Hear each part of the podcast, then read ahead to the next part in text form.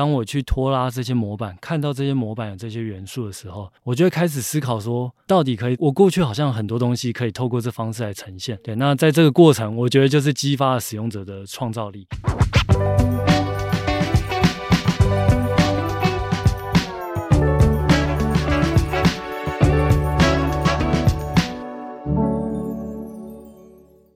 在设计里看生活，在生活里找设计。Hello，各位设计关键字的听众朋友们，大家好，我是易行，欢迎大家收听设计新商业的新单元 Decide Base 焦点人物。当我们谈到设计新商业，也许有人会说，这些事情离我们很远，和我们的日常生活究竟有什么关系？在这个单元里呢，我们将会邀请来自不同领域的设计师、创业者、品牌主、艺术家、策展人，带着大家去思考、去理解消费决定我们的品味背后，还有设计驱动的新商业存在。今天的节目，我们邀请了从履历编辑器到人才资料库、专业人脉社群的 Cake Resume 创办人及执行长刘君毅 Chandler 来到现场，和我们分享 Cake Resume 如何用更好的设计和使用者体验翻转履历生态。那我们一起欢迎 Chandler。Hello，大家好，我是 Chandler，是 Cake Resume 的 Founder 跟 CEO。那我在二零一六年成立 Cake Resume 这家公司，到现在大概是六年的创业经验。好，已经蛮久一段时间了。对。那其实我今天想要跟聊的是，就是 Kate Resume 它其实是用设计的一个基础去翻转了履历这个生态。那今天最一开始想要跟 Chandler 聊聊看，说在创立这个品牌之前，其实你曾经也想过各种不同的创业的题目，包含 PTT 的机器人啊、网络书店啊、交友软体等等的。那是什么契机让你最后选择了履历编辑器这个产品？嗯，好，因为我是在大学二年级左右开始自己学网页。所以那时候其实有非常多 idea，那我就是想到什么 idea 我就去尝试看看，对，但是大部分都是就是失败的，就没有什么使用者，嗯，对，那一直到 Cake Resume，其实它是我在大学毕业前最后一个作品，对，然后这个 idea 一开始是为了解决自己的问题，因为我就快毕业，那我需要一份履历，但是市面上没有一个履历工具可以去 demo 我过去那些作品，作品，对，因为我可能需要很多影音多媒体的东西去辅助我去呈现就是最好一面。对，所以当时才设计出就是第一版的 Cake Resume。那当初在设计第一版 Cake Resume 的时候，除了你刚刚提到的那些问题之外，你还发现，在履历这一块有哪一些既有的问题是没有被解决的？嗯，好，因为当时的履历通常就是 PDF，然后一页式的这种 PDF 履历，通常也不会有多媒体的元素在上面。对，那当时我的想法是针对数位的人才，其实有非常多的数位足迹，那是不是可以？做一份线上多媒体的履历，然后不局限在它就是一个 PDF，可以线上浏览，然后甚至在任何行动装置上都可以很好阅读。所以这是当时的想法。那有了这想法以后，透过设计，就是我做出了一个 MVP，就是 Minimum Valuable Product，最小可行的产品。那去测试这个点子。那当时的设计是，就它只有最基本的元素，它没有就额外的元素，所以它最小可行产品。那基本元素就包含我想测试的内容。就是它是多媒体的，然后是线上的，就是不在这个测试范围，像是 PDF 这些功能就完全没有包含在最小可行产品里面。对，那就推出测试。诶，那其实大家认识 Kate Resume 都知道，说其实 Kate Resume 是除了它上面有蛮多自动化功能跟很多选择，可以让你去个人化的编辑你的履历之外，它其实在美学上也相对过去我们认为的履历还要漂亮很多。嗯、那在设计这件事情拿到履历里面来这件事，就是当时 Chandler 有想过，是用设计在解决这些问题吗？对。很有趣的是，因为我大学毕业后，因为我有中间有中断一阵子，然后也去工作，嗯，对，那一直在我工作的时候，我开始自己学设计，就是 UI UX 设计，就是上一些线上的课程，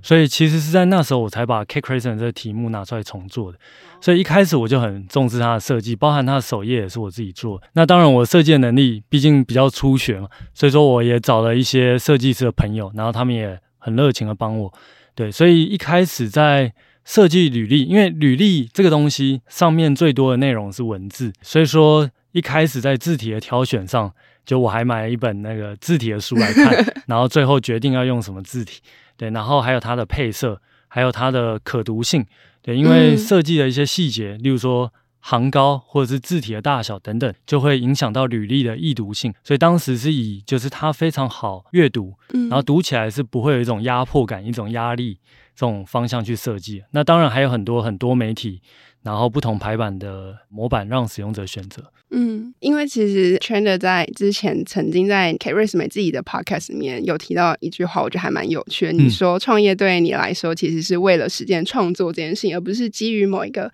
商业的目的。那我觉得把创业视为创作还蛮浪漫的。对，对你而言，为什么会以创作这件事情来形容你的创业？对，一方面是浪漫，一方面你可能可以说是无知。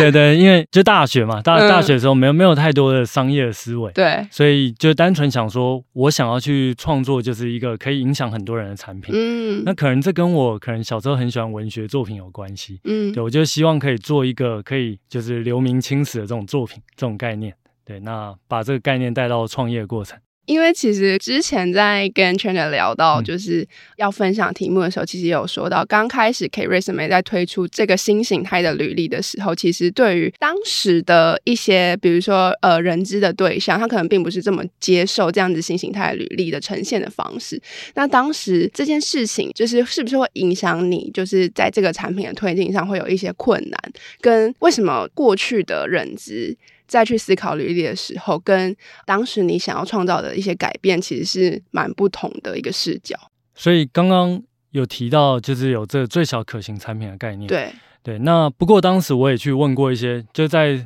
真正把这个最小可行产品推出之前，我也去问过一些人资的想法。那他们的看法会是觉得这样子的履历应该是不 work。对，因为他们的认为履历有几个 convention，就是第一个它是一页的，就一页的 A4，然后再。就是满满的都是文字，对，然后不能有图片。那这是他们对履历的期待，对。但是当我推出这个 minimum valuable product 的时候，然后把它 po 到一些国外平台，获得蛮多的回响。嗯，对。那因为它也没有 PDF 这些功能，所以它很纯粹的就是去测试网络履历、线上履历这个点子是不是可行的，这方向是不是很多人想要的？对。但当时就是吸引到。早期的最早期的使用者，每天大概就是有一百个人造访网站这样子，嗯，对。但是这件事情就给我非常大的信心，因为我过去做出来的产品是推出以后，每一天可能是一两个人或零个人，对。那现在是每天有一百个人，所以表示这个客群是存在的，对，是存在的，只是说它没有被开发，然后没有一个产品去满足他们。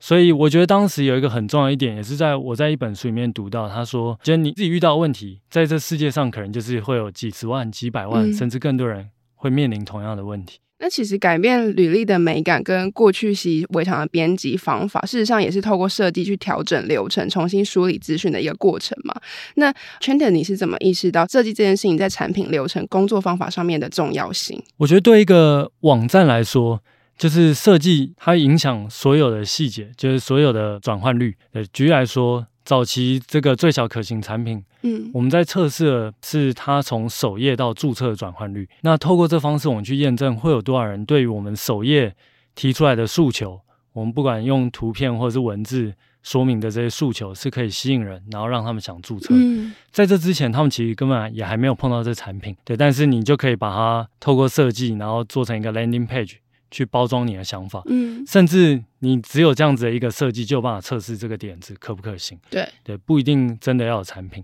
所以我觉得这个概念一直带到，就是我们后续开发很多功能都是这样的想法。我们可以用一些很简单的流程的小小改变，或者是就是多一个按钮去看有没有人点，对，然后再去验证这是不是可以在。扩大的一个想法，我自己其实有观察到一个蛮有趣的现象，因为可能我大学毕业的时候，那时候 Kate Resume 也已经存在在市场上一阵子，所以我们就是自己同辈的朋友跟同学们，通常都会用 Kate Resume 自己做一版履历，嗯，然后比如说再透过其他。人力银行的上传履历的功能，再把 KateResume 的履历上传上去，作为一个 reference 给对方。对，然后我也发现，就是渐渐的，就是其他台湾市场上的人力公司，他们也慢慢的调整他们就是履历编辑的功能。嗯、对，那 Chandler 自己怎么看？就是自己在这个市场上面的扰动，造成的一些回响。对，我觉得这个是 KateResume 这家公司一个很大的一个贡献或成就。对对，也就是说，它实际上真的翻转这个履历的概念。对对，过去 HR 可能我收到 feedback 或者说他们觉得这不 work。如果他看到这样的履历，他不会想看下去。对，但是我们现在收到 feedback 是，他会想要看到这种履历，对，不然他看不下去。对对对，因为这样的履历尽管它篇幅比较长，对，但是因为它多了这些多媒体的元素去辅助它，所以其实反而更节省企业人资去阅读的时间。对，那而且看完以后，它不是只有文字的描述，可能文字的描述或许可以说。啊，我过去可能做了什么作品，对，或者说我可能录了什么 podcast 之类，对，对，但是现在你可以直接把这些东西放在你的履历上面。那企业它如果想更进一步的认识你，就可以透过这些元素去更进一步的了解你，所以反而是更省时间的。对，我觉得这其实也蛮呼应到现在人才结构或是职能上面，其实有蛮大的转变。其实有更多的 digital 的工作者，不管是比如说工程师，或者是像我们这样子做内容媒体的，嗯、大家其实会需要更多的、更活灵活现的方式去呈现自己的作品。不然以文字来做呈现，你其实很难告诉对方说你到底做了哪些东西。对，但是其实也不是只有这些数位的人才，嗯、就举例来说。啊，在我们平台上，你也可以看到很多可能彩妆师或者是对餐饮业者，他们也需要呈现。对对对，他们可以放他们的照片。不管是他做出来菜啊，或者说他在餐厅工作的样子等等，嗯，都可以用这方式去包装他的个人形象。那其实刚刚 Chandler 讲到的，就是不管是以最小可行性产品去产出一个产品的雏形，到后续可能针对这个产品做进一步的，就是优化等等的过程，它其实都是一个，我觉得它其实还蛮紧扣着设计思考这件事情。那我们就去翻那个哈佛商业评论对于设计思考的定义，他说，其实设计思考是一个以人为本的设计精神跟方法，还要考虑人的需。需求行为也考量科技或商业的可行性，那也蛮想要问 Chandler 说，作为一间透过科技方法解决问题的新创公司啊，你们在内部是如何定义或是如何去落实设计思维这件事情呢？设计思维，我觉得对我们的公司来说，在设计上，或者说不要说只是设计，就是我们有一个很单纯的原则，嗯，对。那这是一本设计相关书的书名，叫做 Don't Make Me Think，也就是说越简单越好，让使用者可以完全无脑的。去操作，嗯嗯，对，他不需要思考，他不需要想说我现在是应该注册，还是我现在应该去做履历，我现在应该干嘛？对，而是让产品自己帮自己说话。对，那我觉得这是一个非常重要的一点。其实它不是只可以运用在产品上面，它也可以运用在各种行销，嗯，行销或者是其他面向上面。对，例如说你做一份 PDF，或者说做一个 slide 去 pitch 你的产品，或者说。你帮产品写广告文案，嗯，都可以朝这方面去思考，就不要让使用者想。那假设要做到 Don't make me think 这件事情，嗯，我们在事前会需要做到哪一些 research 去更贴近使用者的需求，或者是更了解说，哎，使用者实际的行为会是什么样子？如果就 focus 在产品这个面向，我觉得一个是。就产品的文案，这个文案是有办法引导使用者，让他很清楚知道下一步是在哪里。嗯，对。那设计它不是只有图形的东西，因为文字的覆盖率非常的高。对，所以说文字也是非常重要一点。然后再来，当然就是 UI 上面，怎么样让使用者很直觉的觉得这个东西是可以点的，或者说我下一步就应该点这个，就可以从设计上去不管调整它的大小、配色等等。去引导使用者。对，那举个例子，像或许很多人用一些网站，第一次进去的时候，他可能会跳出一个就是 step by step 这种 guide。对，那我个人会认为，就像我跟我团队说的，就是如果我们可以避免这样子的方式，其实是最好的。因为一步一步的 guide，呃，虽然它或许可以去引导使用者，但它也稍微有点干扰干扰使用者。对，那我觉得更好的情况，有没有什么机会是？不用他思考，不用他阅读，而是界面本身自己帮自己说话。对，觉得他不用思考，但是他就很直觉，不知道为什么就会去点那个地方，可能是因为它就是红色的，让他让人家想点。对，那这是我们会希望在我们团队里面不断沟通的一个概念。其实我自己作为使用者，假设我用某一个产品到一个卡点，嗯、到我需要去 Google 说如何使用什么什么什么的时候，我进到 Google 页面，真的查到那个产品它的这个解决方法，其实我有大比例的几率，我还是没有办法了解怎么去使用它。嗯，我发现其实使用者很容易遇到这种状况。对，那这个产品的 FAQ，对，这个也是我们希望使用者不要到那边去的。嗯、对，因为就像我说的，就是如果产品够好，理论上它本身会帮自己说话，对，而不是使用者很遇到一大堆挫折，然后最终还要去 Google，还要干嘛？最终找到一个文件，慢慢的阅读，就阅读完还是不会，对，然后就放弃了，一再的消耗他的耐心。对，对，那这是我们会希望在产品各个细节里面。就能够就每一个细节都有办法做到。嗯嗯嗯。那其实就是 Cake Resume 这六年以来，其实一直不断的去辩证，就是设计与商业之间的关系，设计这件事情如何为使用者赋能，嗯、然后设计这件事情如何创造更多元商业模式这件事情。那就你自己的观察，你认为设计跟商业之间存在什么样的关系？所以设计其实我认为它跟商业其实是密不可分的。嗯、等一下，因为现在网络行销或者说是就网络发达的关系。所以不管怎么样，其实使用者接触你的产品，第一步可能不是你的产品，而是说你在可能例如说 social media 上面的宣传，或者说你的广告的文字给他的感受。对，所以说这些事情其实都是需要一些图片或者是影片去辅助你，就是创造你的品牌的印象的。对，所以说在整个过程中，所以包含像我们自己的行销团队，我们也就是一再去教导他们，或者说有内部的一些 workshop。让他们培养这种设计的技能，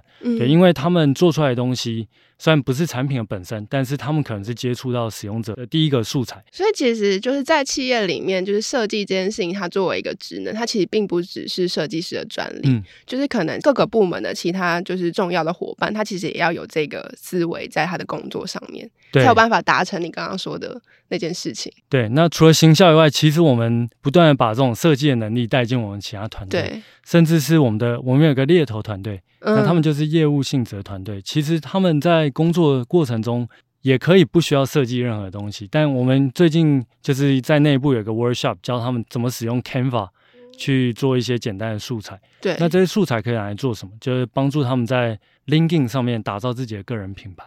对，因为过去可能这可以是一个纯线下的工作，但是有了这些 social media，有这些。网络的 channel，其实他们应该更去思考说，我怎么样帮自己包装，我怎么样透过网络的行销去提升自己工作的效率。嗯嗯嗯。我觉得这件事也是体现设计这件事情，就是它其实可以为任何事情达到某一种程度上赋能的价值。因为你同样在说一件事情，你有经过紧密的设计思维去执行它，跟假设你没有，只是用你原本方式去去表达，它其实在感受上其实会差异蛮大的。那我们之前也做过一些 research。发现，二零二二年麦肯锡针对全球十多个设计部门跟三百多万名的设计师有做了一个调查。那那个调查其实就告诉我们说，就是设计部门跟设计师领导者对于企业来说的效益可以说是非常的大，也对于就是这个组织的经营跟营收有着高度的正相关性。那你怎么看待设计人才未来在组织中的重要性？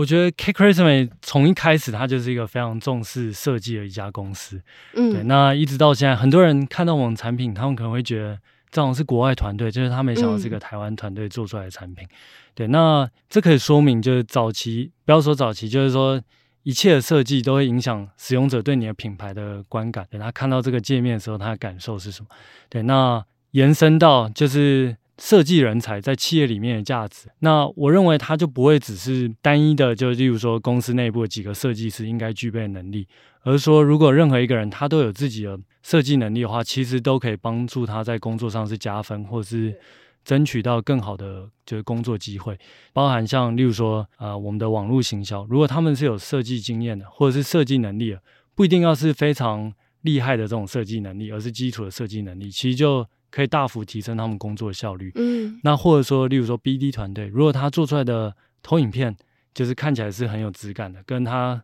做出来看起来就是一团乱这样子，我觉得这也会影响到我们对这个人才的判断，觉得他的就是在公司发展的。空间可以多大？嗯，那其实呃，刚刚其实 Chandler 有提到，设计不再是设计师的专利。那设计思维这件事情，作为一个通用的一个流程或是工作方法，在公司营运管理、产品生成这些不同的流程上，你觉得 Cake Resume 内部如何看待设计这项职能，或是设计思维这项这个能力？对，那就是我们会希望把这个设计能力普及到就是所有员工身上。对，那我们最近其实也在招募我们第一位的这 brand designer。对，也是因为我们意识到，就是因为每个人在外面露出，难免都一定会有他们自己设计的素材。对，就像投影片，或者是我刚刚说的，可能是一些行销的素材等等。对，但是现在我们目前我们意识到自己公司缺乏，可能是一个统一的这种 branding 的 visual design，所以说我们会希望把这件事情带到我们的公司里面，然后让所有员工都能够意识到这一点。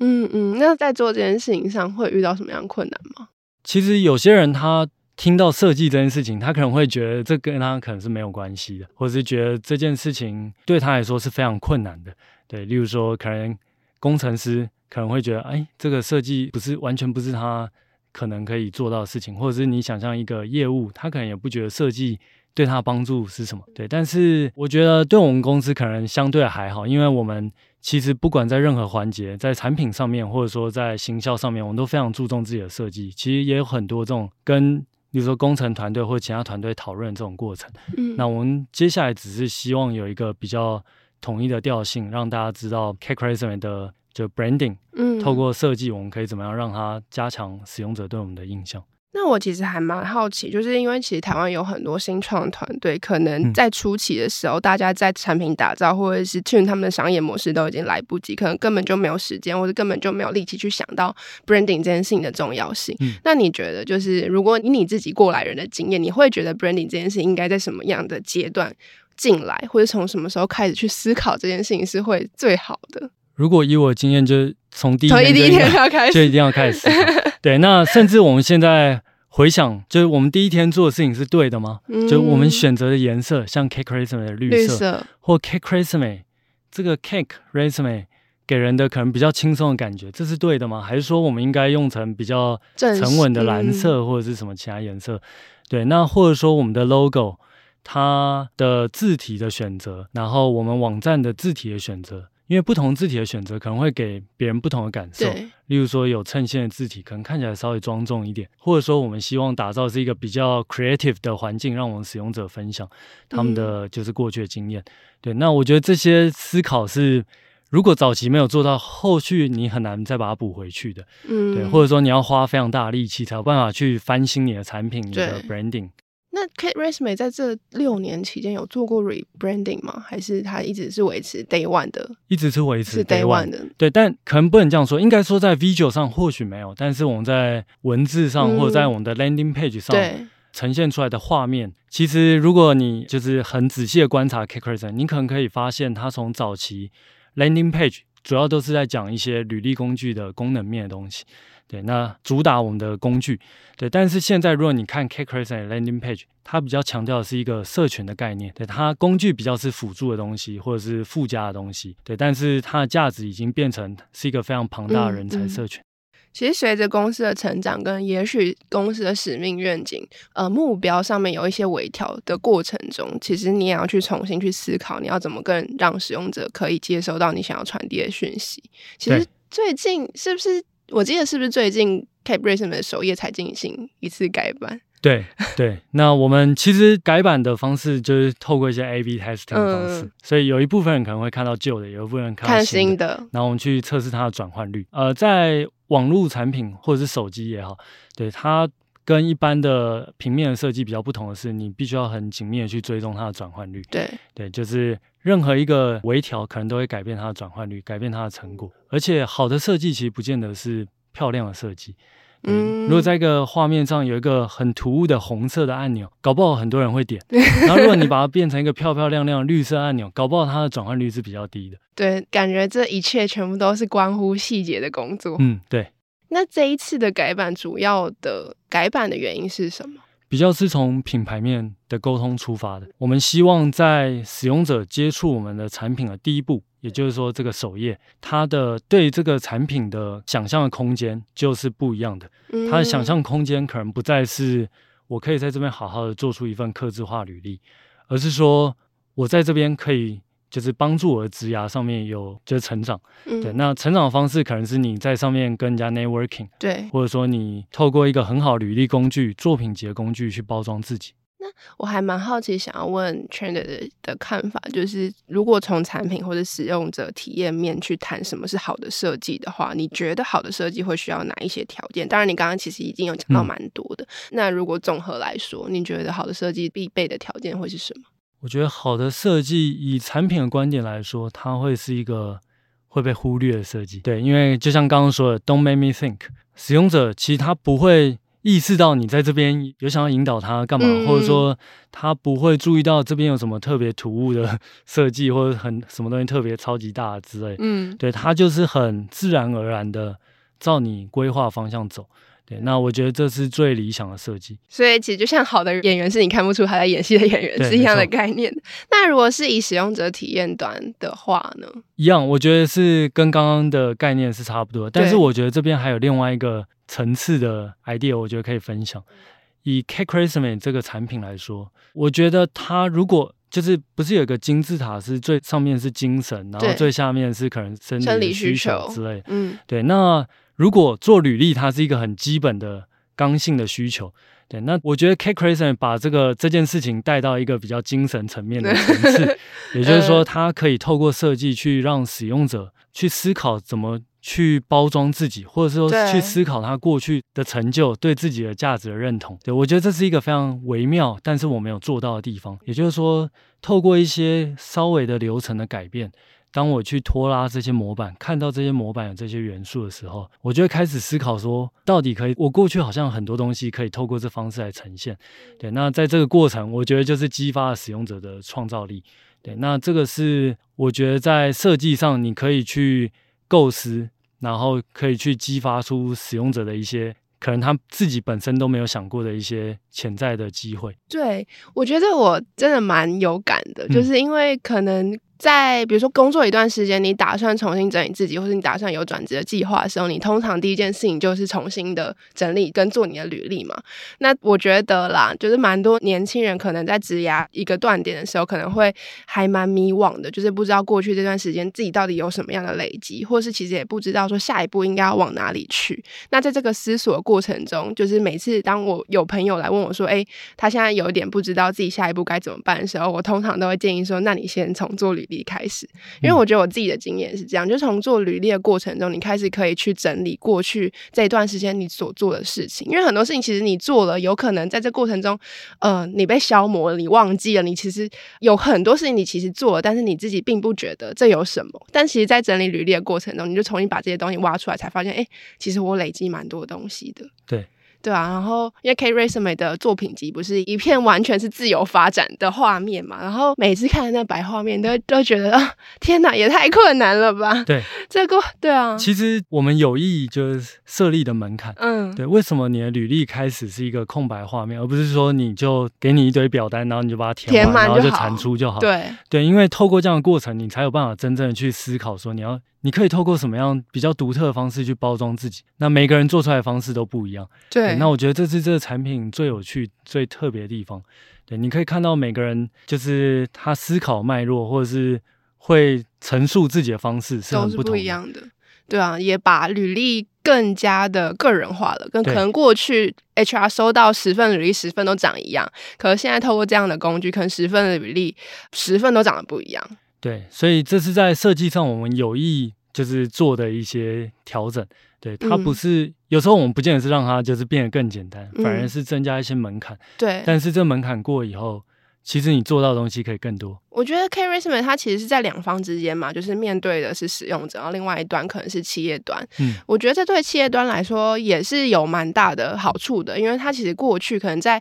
过去类型的履历上，它很难区分出人才的差异性，因为都是文字描述，然后可能大家可以设计的部分其实不多。但现在假设说这些元素都进了，它更可以在这些看履历的过程中就了解到每一个 candidate 它其实是有差异的，到底谁才是我们真正需要的人。嗯嗯，接下来想要问另外一个问题事情，就是很多人都会说，创办人很容易成为一间公司的天花板。那我觉得蛮好奇，在这样极度需要 output 的环境里面，圈圈，你平常自己是如何累积自己工作上能量或者是灵感的？你说像是我的休闲，对，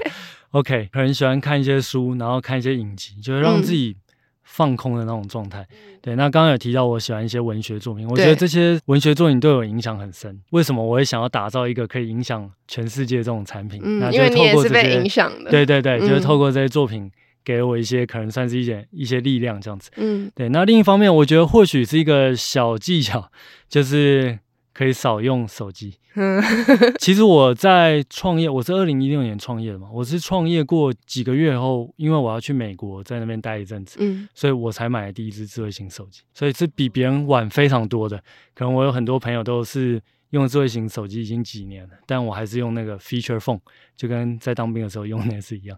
对，然后到现在，我觉得如果你能够稍微就是避免自己用太多的这种三 C 产品，其实有助于你的思考。嗯，那我个人还有一个就是算是兴趣，就是我喜欢散步。那散步的时候，我不会特别做什么事情，就是单纯想事情。那在捷运上，我也不会去用手机，就是让自己。就是纯粹的花时间思考。我最近也规定我自己在通勤的路上不能看手机，只能拿出书本来看。对，可能连 podcast 也不能听。对对，因为我觉得就是大家都真的是资讯太密集了，嗯，根本就没有自己独处的时间。对。那刚刚其实最前面最前面有提到说，就是 Chandler 刚开始在做这些产品的时候，其实是有一个还蛮浪漫的一个因素跟想法。那我想问你的是，就是。创业六年之后，你还浪漫吗？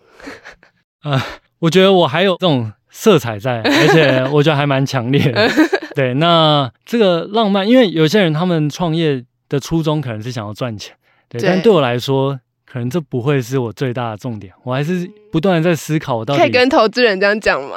呃，可能可能不可以。对，但是呃，这是我个人的一些情感的因素。当然，赚钱这件事情不是说它不重要，它很重要。对对，那当然我们也有很 solid 的这种什么商业模式等等。对，但是我觉得回到自己的初衷，到底做这件事情，就是你的初衷是什么？你的兴趣是什么？是什么驱使你想做这件事情？还是某一种有点浪漫的这种 元素。那做这件事，就是做 Kate Race 到现在六年，这个过程中，就是初衷这件事情有变化或者调整过吗？还是就是公司的使命愿景在这六年的过程中，其实会有一些转换的？如果是公司的话，一定是有些转换。像我们早期出来的时候，嗯、其实完全没想那么多，连商业模式也不确定，嗯、对啊。然后产品就是一个 Restaurant Builder，对，但是我们现在比较像是在打造一个人才人才的对社群生态系。甚至它可以扩及到整个亚太的市场。那我们现在其实使用者非常广泛，也不是只有台湾使用者。对，那我们大概有四百万使用者，然后美国、印度、印尼都有超过五十万，所以也是一个非常国际化的产品。那我们接下来要怎么在这些地方就创造更多的可能性？这是接下来的课题。对，那如果以我个人面的话，的对我个人的初衷面的话，当然会有一些更多的。不同的看法，或者说我过去也没有想过的事情。嗯，对，以前可能没有想过一个人，就是以前我一开始是一个人，那现在公司大概七十几人、八十几人。对，那我现在的观点或者是把自己的角色的定位，其实已经跟一开始非常不一样。因为重担也变越来越重。对，那背了七十个人在身上。对，那我现在的目标比较像是希望把 CakeRacer 这个公司打造成一个让人才发展的平台。嗯，那我们每个。公司的成员都可以在上面，就是发挥他们最大的影响力。嗯。对，其实我刚刚听 Chandler 分享，我又想到另外一件事情，因为现在 Kate Racer 不只是做台湾的市场嘛，也往就是呃亚洲各个不同的市场去迈进。那我还蛮好奇，就是设计这件事情，你们一开始就有去思考到跨文化都可以去使用的这件事情吗？还是说去因应不同的市场，它其实还是有需要调整的地方？对，那像刚刚有提到我们的最小可行产品。其实当时最小可行产品只有英文，它没有中文界面，所以我从一开始，因为我的初衷就是我希望可以打造一个非常有影响力、影响全世界的产品，嗯，所以说就是从英文出发的。那尽管英文并不是我特别厉害的语言，对，就是我在撰写上，特别是你要变成一个网页的时候，我会需要有人帮我帮我翻译，或者是帮我 review，嗯，对，所以其实这还蛮大幅增加我的门槛。但是因为目标是这样子，所以我一定得朝这方向前进。对，所以这是从第一天开始就发生的事情。那我最后最后想要问 Chandler 的一个问题是：设计对于商业和你个人分别代表什么？因为它有分成两个面向嘛，就设计这件事情对于 Kate Racer 美，它创造什么样影响力？跟设计这件事情在你个人生活上，你自己觉得它扮演什么样的角色？OK，设计在商业上的话，对，我觉得它是免不了的事情。对，就是你，而且我觉得是越早可以。透过设计去辅助你越好，是越好的。对，不管行销面或者是打造产品面向，因为这个是后续要调整会相对比较难，困难。对，而且任何的设计的细节就是影响使用者对你品牌第一个印象。那如果以我个人的话，设计这件事情，因为其实我在生活上，我很喜欢去观察一些观察周边的事物。对对，不管它是丑的、美的。对，那例如说可能建筑，对我会去观察它的装潢，然后观察它的外观，然后或者说任何一个产品，我会去思考这样子的产品是不是可以设计的更好。对，例如说可能每天或许会用一些 App 啊，或者是用一些，或者说你在节目上看到一些广告，这时候换成是我，我可能会怎么做？嗯、我怎么设计？那我觉得这件事情其实就跟我的生活密不可分。那也不是说做这件事情可以帮助我什么事情，我觉得这单纯是很有趣的思考过程。嗯，嗯，那今天非常谢谢 Chandler 来到我们节目上分享他的经验跟观点。那这边也要跟大家工商一下，Shopping Design 在十一月十九号到十二月十一号将举办第一届的设计生活节活动。那连续三周会以全台串联的方式，邀请全台各地的风格店家、品牌跟空间策展。邀请全台各地的风格店家品牌，透过空间策展、体验课程的方式共同参与。那在最后一周呢，十二月十号跟十一号，我们将会在三创生活举办灵感社交场以及创意市集的活动。欢迎有兴趣的听众可以持续关注 Shopping Design 官网、脸书、IG 社群，我们会持续提供活动相关的细节、设计关键字。我们下次见，拜拜，拜拜。